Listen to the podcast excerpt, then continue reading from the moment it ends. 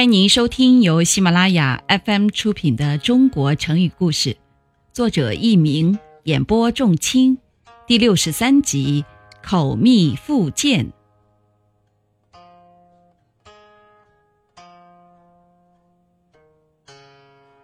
唐玄宗是一个很有作为的皇帝，但是他的大臣兵部尚书李林甫却是一个心术不正、狡猾阴险的小人。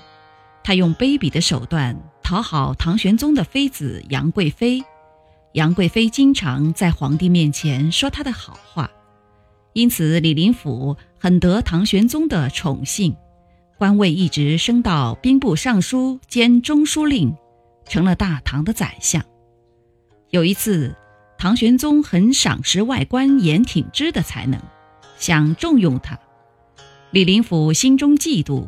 就设法陷害严挺之，他故意怂恿严挺之装病回京，以便任用。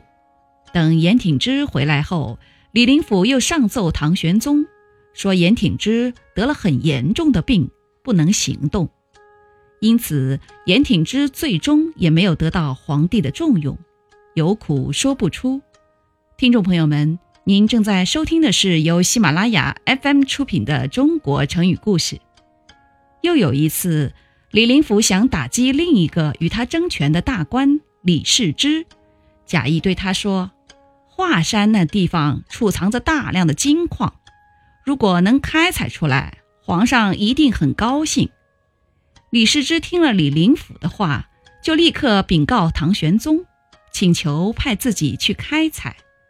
唐玄宗征集李林甫的意见，李林甫回答说。华山是帝王之气集中的地方，如果在那里挖金子，恐怕对皇上不利呀。